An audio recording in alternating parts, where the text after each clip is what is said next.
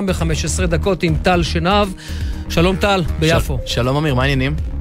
הנהדרים, אתה יודע, מה יהיה לך היום מלבד טורקיה? מלבד טורקיה נדבר על איראן, שאתמול ככה אתה התעסקת בזה ביומן הערב, שמעתי. אה, בלאגנים, מה שנקרא, אבל אה, יהיה שמח ויהיה נחמד, אנחנו גם נביא סיפורים מעניינים. אז תודה רבה לך אה, שהיית אה, כאן איתנו. יאללה, קח את המקל, בהצלחה. לוקחים את המקל וממריאים 15 דקות מסביב לעולם.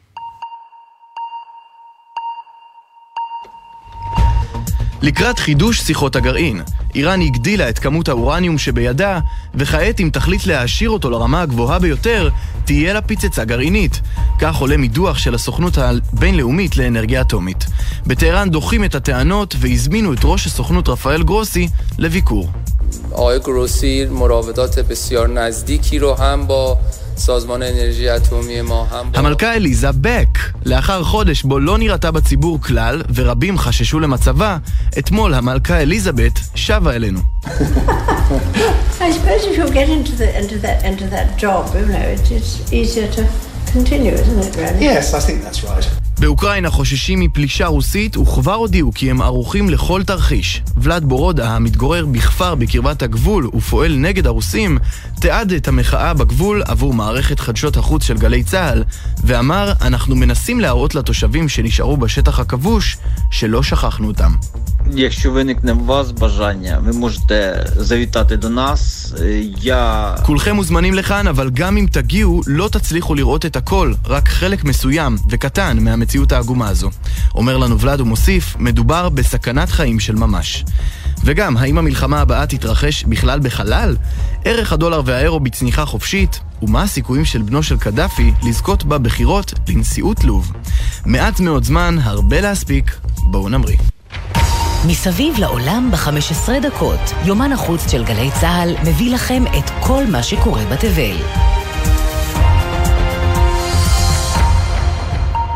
המערב הפרוע בחלל, או שמא, הפעם נכון יותר לומר, המזרח הפרוע. רוסיה שיגרה טיל לעבר לוויין ישן שלה משנות ה-80, ושרידיו התפזרו ברחבי החלל. האסטרונאוטים האמריקנים בתחנת החלל הבינלאומית נאלצו לתפוס מחסה מחשש אמיתי לפגיעה. אז אנחנו אומרים שלום לדוקטור דגנית פייקובסקי, המחלקה ליחסים בינלאומיים האוניברסיטה העברית, וסגנית נשיא בפדרציה העולמית לאסטרונאוטיקה מטעם סוכנות החלל. שלום. שלום וברכה. אז דגנית, האם זאת הצתה מחדש של המלחמה הקרה? אנחנו לא יודעים, אני גם לא הייתי הולכת כאילו ככה באיזושהי הצהרה אה, מהסוג הזה, אבל זה כן נותן לנו עוד אינדיקציה למתח אה, ששוב צץ ועולה אה, במערכת הבינלאומית בכלל בין המעצמות. בדרך כלל אנחנו מייחסים בשנים האחרונות את המתח הזה לארצות הברית ולסין, ואנחנו רואים שרוסיה בהחלט עדיין במגרש, בואו נקרא לזה ככה. מה זה אומר שלרוסיה יש לוויין כזה שמסוגל לעשות פגיעות כל כך מדויקות? מה הסכנות כאן? קודם כל, כל מדינה שיש לה יכולת אה, לשגר לוויין לחלל, עקרונית, יש לה, זה אומר בעצם שהיא יכולה אה, להסב את היכולת הזאת גם לשיגור טילים למקומות אחרים על כדור הארץ. אבל זה לא חדש. מה שיש לנו כאן, בעצם רוסיה מוכיחה גם את היכולת הזאת אה, בהיבט אה, אחר שלה או בהיבט נוסף שלה, והוא ביכולת גם מדויקת לפגוע בלוויין ולהשמיד אותו במסלול, שעשתה את זה בגובה של כ-500 קילומטר מעל כדור הארץ. ולפי מה שאנחנו יודעים, הם נאלצו להיכנס לנוהל חירום אה, כדי אה, שיהיו מוכנים והיה וייתקלו בסכנה. רק עוד אה, שאלה אחת שאני ככה חשוב לי, מה הסכנה העיקרית, כלומר בפסולת חלל? אנחנו יודעים שהתפזרו למעלה מ-19 אלף חלקים מתוך הלוויין הישן הרוסי, שנעים במהירות של עשרות אלפי קילומטרים בחלל, בלי שום שליטה. אז תראה, בחלל הלוויינים וכמובן גם אותם חלקים או שברים או פסולת נעים במהירויות מאוד מאוד גבוהות. אה, וברגע שאין עליהם גם אה, שליטה, אה, עלולות להתרחש התנגשויות. התנגשויות כאלה במהירות, במהירות מאוד מאוד גבוהה יכולות לייצר נזק מאוד גדול, והנזק הזה גם מייצר נזק נוסף, מאחר ואם לצורך העניין ישנה התנגשות ומתפוצץ לוויין נוסף, או בעצם מתפרק, אז הוא מייצר עוד ענן של שברים. זה מייצר סכנה למעשה לכל הלוויינים ולכל הפעילות שמתקיימת שם, בין אם היא פעילות אזרחית, ביטחונית או מסחרית. וזו בעצם הסכנה אם אנחנו לא נקפיד אה, על אותה נורמה שהחלה להתבסס בשנים האחרונות, שלפיה לא מייצרים פסולת חלל שהיא לא הכרחית. הדוקטור דגנית פייקובסקי, המחלקה ליחסים בינלאומיים מהאוניברסיטה העברית, וסגנית נשיא בפדרציה העולמית לאסטרונאוטיקה מטעם סוכנות החלל, תודה שהיית איתנו. תודה רבה לכם. ועכשיו בואו נדבר קצת כלכלה. השבוע ראינו איך הדולר והיורו צוללים, בזמן שהשקל נותר יציב.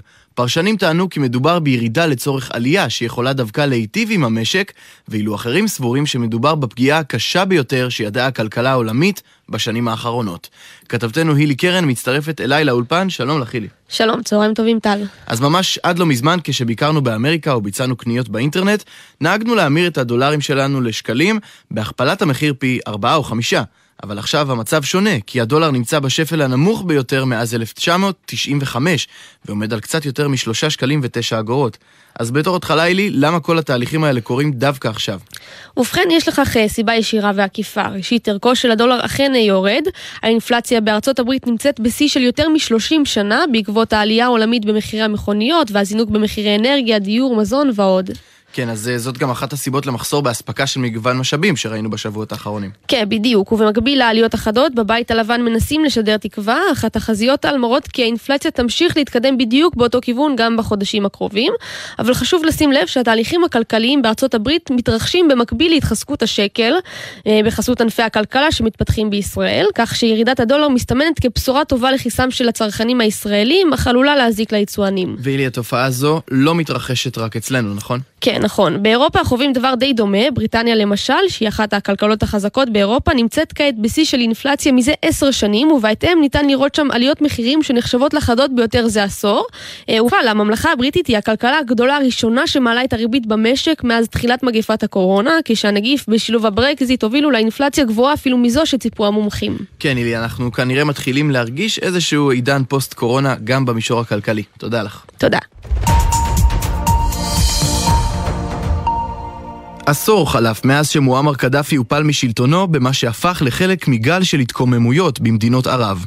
לוב, שנשלטה על ידי הרודן, מחפשת עכשיו מנהיג חדש. ואחד מהיורשים לכתר הזה הוא מי שאתם אולי זוכרים כזה שניהל רומן עם אורלי ויינרמן, הלוא היא עוגן משמש, אבל העולם זוכר אותו כבנו של קדאפי, סייף אל-אסלאם. האם יש לו סיכוי או שמדובר רק בהתמודדות סמלית? כתבתנו עומר עזרן על האיש שרוצה להחזיר את לוב שהייתה פעם. פוליטיקאים בלוב לא הביאו כלום חוץ מסבל. הגיע הזמן לחזור לעבר, הצהיר סייף אל-אסלאם אל-קדאפי בריאיון לניו יורק טיימס, ובעצם כך הכריז על פתיחת מסע הבחירות שלו. זמן קצר לאחר מכן התייצב במשרד הרישום בעיר סבא בלוב, לבוש בחלוק מסורתי בצבע חום, בדיוק כמו אביו. ربنا افتح بيننا وبين قومنا بالحق وانت خير الفاتحين والله غالب على امره ولو كره الكافرون ברכ אללה פיכום. שאלוהים יביא אמת בינינו לבין עמנו, ויבחר בכבוד. אלוהים מקבל את ההחלטה, גם אם הכופרים שונאים אותה. בזמן שהוא מבקש את תמיכתו של האל, קדאפי הבן סבור שרבים זוכרים לאביו את העידן שקדם להתקוממויות העממיות, שהפילו את אביו ולאו דווקא שיפרו את המצב במדינתו. אולם בתום עשור של התחמקות מעיני הציבור, רבים רואים בו מי שהיה יד ימינו של אביו, הרודן, וזוכרים לו את פשעי העבר. لا لا نرضى بهذه الانتخابات المزيفة التي تفصل على شخوص وعلى راسهم ال- المجرم حفتر المجرم الحرب وسيف ال- ال- الأحلام אנחנו לא מסכימים עם הבחירות המזויפות האלה, שמזמינות אנשים כמו פושע המלחמה סייף אל-קדאפי. לדבריו של אוסאמה עבוד, אזרח לוב, לקדאפי אין זכות להתמודד בגלל פשעיו בעת המהפכה, עליהם נשפט ונידון למוות. אם יגיע לבירה טריפולי גם בימים האלה, הוא יעמוד בסכנת מעצר. אבל לא רק על אזרחיו הוא מאיים. אחרי שנים שראו בו דמות ידידותית למערב, כשהגיע האביב הערבי, סייף העדיף לוותר על הקשרים שטיפח עם השותפים הלא טבעיים, וכעת הוא מבוקש ברחבי העולם, וגם אצל בית המשפט הפלילי בהאג, מאשימים אותו בפשעים נגד האנושות. קדאפי עלול לשלם על כך מחיר בבחירות, ולמרות זאת, לאיומי המערב, הוא לא מתייחס ברצינות. We're not afraid of the American fleet, NATO, France, European. This is our country. We live here, we die here. We will never ever surrender to those terrorists. אנחנו לא מפחדים מהצי האמריקני, נאט"ו, צרפת. זו המדינה שלנו, אנחנו חיים כאן, אנחנו מתים כאן. לעולם לא ניכנע לאותם טרוריסטים. קבע קדאפי לפני עשור, ועם הגישה הזו הוא גם מתכנן לנצח. על אף שהסיכויים שלו קטנים, בן הרודן חדור מטרה להחזיר עטרה ליושנה. ועל פי הכרזותיו, הוא מוכן לעשות הכל כדי לזכות בתואר שאיתו ואולי גם בגללו אביו סיים את חייו.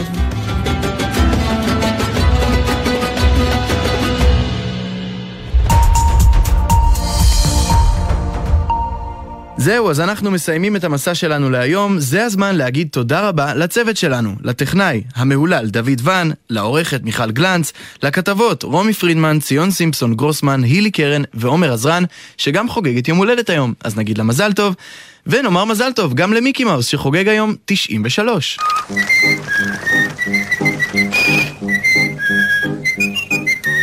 וולט דיסני אמר פעם שלא נשכח, הכל התחיל מעכבר.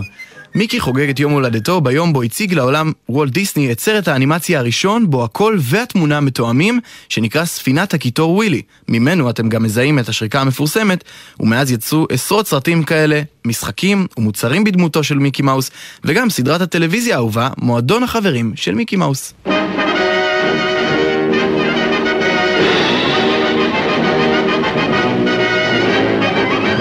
אז כך נשמעה נעימת הפתיחה הראשונה של התוכנית בשנות החמישים, שאלפי ילדים גדלו עליה ורבים ממשתתפיה הפכו לכוכבים ברבות השנים, כמו בריטני ספירס, קריסטינה אגילרה וגם ג'סטין טימברלייק. אז זה היה מסביב לעולם ב-15 דקות, אנחנו ניפגש באותו הזמן, אבל במקום אחר, בשבוע הבא. Who's the leader of the club that's made for you and me? M-I-C-K-E-Y, M-O-U-S-E. Hey there, hi there, ho there, you're as welcome as can be. M-I-C-K-E-Y, M-O-U-S-E. Mickey Mouse, yeah, Mickey Mouse, yeah, Forever let us hold our banner high, high, high, high. Come along and sing the song and join the jamboree. M-I-C-K-E-Y, M-O-U-S-E.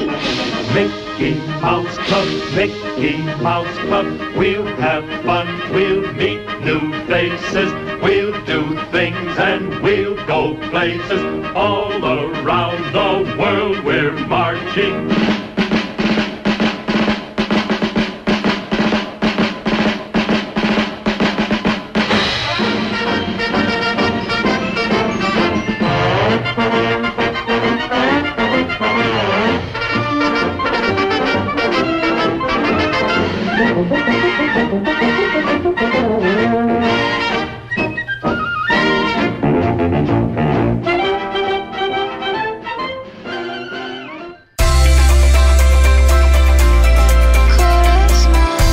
צה"ל, יותר מ-70 שנות שידור ציבורי.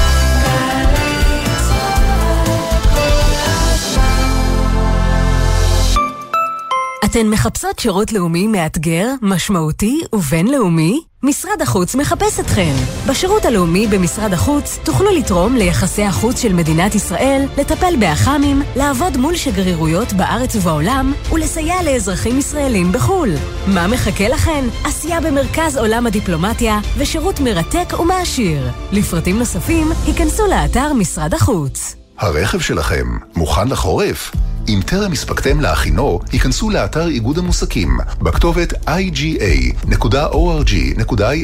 לאיתור מוסך מוסמך ובצעו בדיקת בטיחות למערכות הרכב, בלמים, צמיגים, אורות, מגבים והיגוי. הבדיקה חינם, מחויבים לאנשים שבדרך. הרלב"ד ואיגוד המוסקים.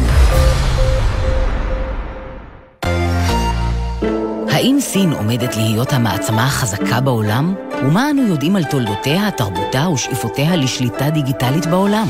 אתם מוזמנים לגלות את סין בהסכת של אוניברסיטת בר אילן בגלי צה"ל ולדעת עוד על צמיחת הענק הסיני. ההסכת לגלות את סין מחכה לכם באתר וביישומון גל"צ גלגלצ, ביישומון בר דעת או בכל מקום שבו אתם מאזינים להסכתים שלכם. שלום, כאן יואב קוטנר מהתוכנית מוזיקה היום. אתם מוזמנים להצטרף אליי ולשמוע את מיטב האומנים. הביצועים הגדולים מתחילת הדרך. הערב, בשבע, בגלי צה"ל ובכל זמן שתרצו, באתר וביישומון. מיד אחרי החדשות, עידן קבלר ואורי אוזן